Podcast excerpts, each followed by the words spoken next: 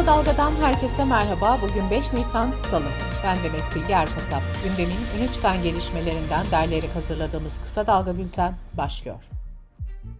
Cumhurbaşkanı Recep Tayyip Erdoğan partisinin grup toplantısında kendisine sen ekonomist değil olsan olsan beşli çetenin tahsilleri olursun diyen CHP Genel Başkanı Kemal Kılıçdaroğlu aleyhine 1 milyon liralık manevi tazminat davası açtı. Erdoğan'ın avukatı Hüseyin Aydın'ın açıklamasına göre Ankara 16. Asya Hukuk Mahkemesi dava ile birlikte ihtiyati tedbir talebini de kabul etti. Mahkeme talep doğrultusunda Kılıçdaroğlu'nun Beşli Çete'nin hamisi ve pazarlamacısı, Beşli Çete'nin tahsildarı ve tefecilere hizmet eden ifadelerini kullanırken daha dikkatli olması yönünde uyarılmasına karar verdi. Kararı Kısa Dalga yayın yönetmeni Kemal Göktaş'a değerlendiren Kılıçdaroğlu'nun avukatı Celal Çelik şunları söyledi. Bu karar Türk yargı tarihine kara bir leke olarak geçti. Bir milletvekilinin mecliste yaptığı konuşma ve dışarıda tekrar ettiği görüşler nedeniyle soruşturma yapılamaz. Hakim hakkında hem ceza hukuku hem de disiplin açısından işlem yapılmasını istedim.'' Türkiye İstatistik Kurumu'nun açıkladığı rakamlara göre tüketici fiyatları endeksi önceki yılın aynı ayına göre %61.14 ve 12 aylık ortalamalara göre %29.88 arttı. Bu rakamlara göre yıllık enflasyon son 20 yılın en yüksek noktasına ulaştı.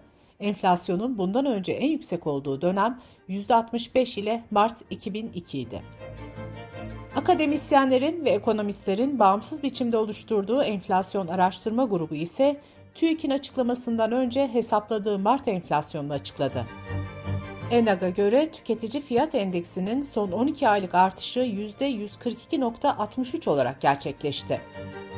Disk Araştırma Merkezi de emeklilerin ve yoksulların hissettiği gıda enflasyonunu açıkladı. Buna göre dar gelirlilerin gıda enflasyonu emekliler için %89.6, dar gelirli ikinci %20 içinde %90.6, en düşük gelirli %20 içinde %103.8 oldu. Diskar, asgari ücretin yeniden belirlenmesi çağrısında bulundu. Enflasyonun artışıyla birlikte asgari ücretin 1000 lirası, emekli aylığının da 500 lirası erimiş oldu. Kısa Dalga yazarı Mühtan Sağlam'ın enflasyon rakamları ile ilgili analizini kısa dalga.net adresimizden okuyabilirsiniz. Açıklanan enflasyon oranına muhalefetten sert tepki geldi. CHP Genel Başkan Yardımcısı Veli Ağbaba, ülkenin adım adım hiperenflasyona doğru gittiğini belirtti. Ağbaba, ülkeyi bu duruma getiren Nurettin Nebati'nin ışıltısıdır diye konuşurken asgari ücrete hemen ek zam yapılmasını istedi. Deva Partisi Genel Başkanı Ali Babacan sosyal medyadan şu mesajı paylaştı. Bu kontrolden çıkmış olan enflasyonu ilk dönemimizin sonunda yeniden tek haneye düşüreceğiz. Gelecek Partisi Genel Başkanı Ahmet Davutoğlu ise sosyal medya paylaşımında hayat pahalılığı ateş gibi yakıyor dedi ve şöyle devam etti. Biz bıraktığımızda tek haneli olan rakamları TÜFE'de 2, ÜFE'de 3 haneye çıkarmayı nasıl başardınız? İyi Parti Grup Başkan Vekili Erhan Usta da şu açıklamayı yaptı. Enflasyondaki bozulmanın temel nedeni Eylül 2021'den itibaren alınan politika faizi kararındaki yanlışlıklardır, saçmalıklardır. Kötü Erdoğan yönetiminin faturasını bu millet ödüyor. AKP Erzurum Milletvekili İbrahim Aydemir ise tüm dünyanın enflasyon sıkıntısı içinde olduğunu belirterek şu değerlendirmeyi yaptı. Dünyadan ayrı değiliz. Bu sıkıntılı durum her tarafa sirayet etti.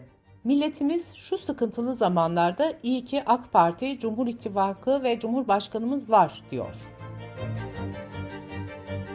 CHP lideri Kemal Kılıçdaroğlu dün KESK eş başkanları Mehmet Bozgeyik, Şükran Kablan, DİS Genel Başkanı Arzu Çerkezoğlu, TMOP Genel Başkanı Emin Koramaz ile Türk Tabipleri Birliği Başkanı Şebnem Korur Fincancı'yı ağırladı.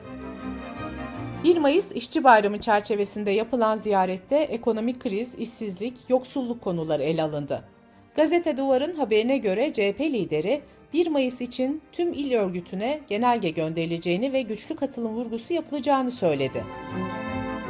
CHP yönetimi il teşkilatlarına yazı yazarak 1 Mayıs etkinliklerine katılım sağlanmasını ve emek örgütlerine miting organizasyonları süresince destek verilmesini talep edecek. Sağlık Bakanı Fahrettin Koca, illere göre her 100 bin kişide görülen koronavirüs vaka sayılarını açıkladı. Eskişehir vaka yoğunluğunda zirvede yer alırken, vaka yoğunluğu en az iller Van, Şırnak ve Şanlıurfa oldu. Sırada ekonomi haberleri var. Enflasyonun açıklanmasıyla birlikte Nisan ayı kira artış oranları da belli oldu.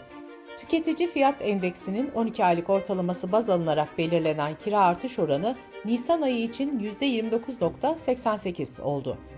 Kira zamları artık üretici fiyat endeksi oranlarına göre değil, kira artış oranına dair üst sınır tüketici fiyat endeksi oranlarına göre belirleniyor. Bu oran ev sahibi tarafından uygulanabilecek en yüksek zam oranı anlamına geliyor.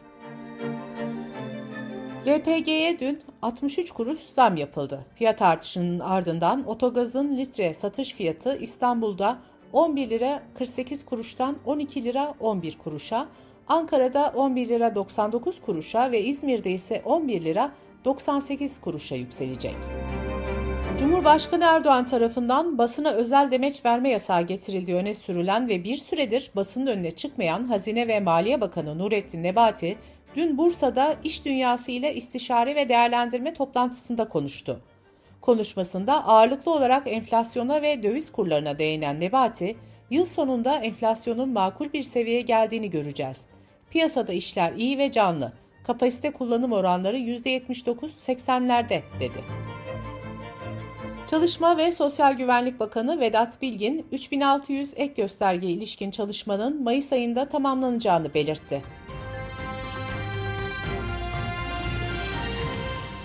Dış politika ve dünyadan gelişmelerle bültenimize devam ediyoruz. Ukrayna ile yapılan müzakerelerin ardından Rus askerlerinin çekildiği Buça kentinde soykırım yapıldığı iddia ediliyor. Rusya'nın çekilmesinden 3 gün sonra gazetecilerin bölgeye girmesiyle kent sokaklarında onlarca ceset görüntülendi. Ukrayna Devlet Başkanı Zelenski Moskova'yı soykırımla suçladı. Ukrayna Başsavcılığı da Rusya ordusunun geçtiğimiz günlerde Kiev yakınında çekildiği kentlerde de 400 cesedin tespit edildiğini açıkladı.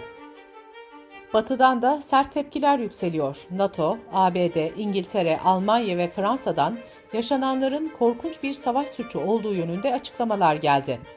Rusya tarafı ise suçlamaları kesin bir dille reddederek provokasyon dedi ve görüntülerin sahte olduğunu öne sürdü. Rusya Dışişleri Bakanlığı sözcüsü Zaharova, ölü sivillerin görüntülerinin Rusya'yı suçlamak için ABD ve NATO tarafından tezgahlandığını savundu. Birleşmiş Milletler olayla ilgili bağımsız bir soruşturma açılmasını istedi. Aynı açıklama Türkiye'den de geldi. Avrupa Birliği de görüntülerin dehşet verici olduğunu belirterek bağımsız bir soruşturma yapılması çağrısında bulunmuştu. Macaristan'da yapılan genel seçimi iktidarda bulunan Viktor Orban liderliğindeki Macar Yurttaş Birliği ve Hristiyan Demokratik Halk Partisi koalisyonu kazandı. Altı partinin oluşturduğu muhalefet ittifakı ise seçmenden beklenen desteği göremedi. Muhalefet bloğunun aldığı oy oranı ittifakta yer alan partilerin ayrı ayrı katıldıkları 2018 genel seçimlerinde aldıkları oy toplamının da altında kaldı. Muhalefet ittifakı parlamentoda sadece 56 sandalye kazanabildi. Kamuoyu araştırma şirketlerinin seçim araştırmaları seçim öncesi gerçekleştirilen son yoklamalarda iktidar partisinin birkaç puan avantaja sahip olduğuna işaret ediyordu. Ancak Başbakan Orban'ın seçimleri bu kadar büyük bir farkla kazanabileceği beklenmiyordu. Göçmen karşıtı politikalarıyla bilinen Orban hükümeti, yargı bağımsızlığı ve basın özgürlüğü alanındaki politikalarının yanı sıra LGBTİ artılara yönelik ayrımcı uygulamaları nedeniyle Avrupa Birliği tarafından sık sık eleştiriliyor. Hükümetin demokratik ilkelere uymaması nedeniyle Macaristan, AB'nin korona yardım fonundan yararlanamamıştı. Sırbistan'da ise Cumhurbaşkanlığı seçiminden galip çıkan Aleksandar Vučić 5 yıl daha bu görevi sürdürmeye hak kazandı. Ukrayna Savaşı'nın ve pandeminin etkilerini avantaja çeviren Vučić, Sırp seçmene belirsizlikleri giderme ve istikrar vaadinde bulunmuştu. Sırbistan Cumhurbaşkanı zafer konuşmasında Ukrayna krizinin bu seçim sonuçlarındaki etkisi de çok büyük ifadesini kullandı. Koronavirüs salgınında tüm dünyanın normalleşmeye geçtiği bir dönemde İngiltere ve Çin'den yeni varyant haberleri geldi. İki ülkede de omikron varyantının yeni alt türlerinin saptandığı belirtildi. Bültenimizi kısa dalgadan bir öneriyle bitiriyoruz. Mardin Dargeçit'te Ekim 1995 ile Mart 1996 tarihleri arasında 3'ü çocuk 8 kişinin kaybedilmesiyle ilgili açılan, kamuoyunda Dargeçit JITEM olarak bilinen davada dün karar çıkmadı ve duruşma Temmuz ayına ertelendi. Dargeçit JITEM davası iletişim yayınlarından çıkan editörlüğünü gazeteci Gökçer Tayincioğlu'nun yaptığı Kayıp Adalet ve Yaralı Hafıza kitaplarında yer alan davalardan birisiydi. Mehveş Evi'nin yazarları arasında bulunduğu kitaplarla ilgili podcast'ini kısa dalga.net adresimizden ve podcast platformlarından dinleyebilirsiniz. Gözünüz kulağınız bizde olsun. Kısa Dalga Medya.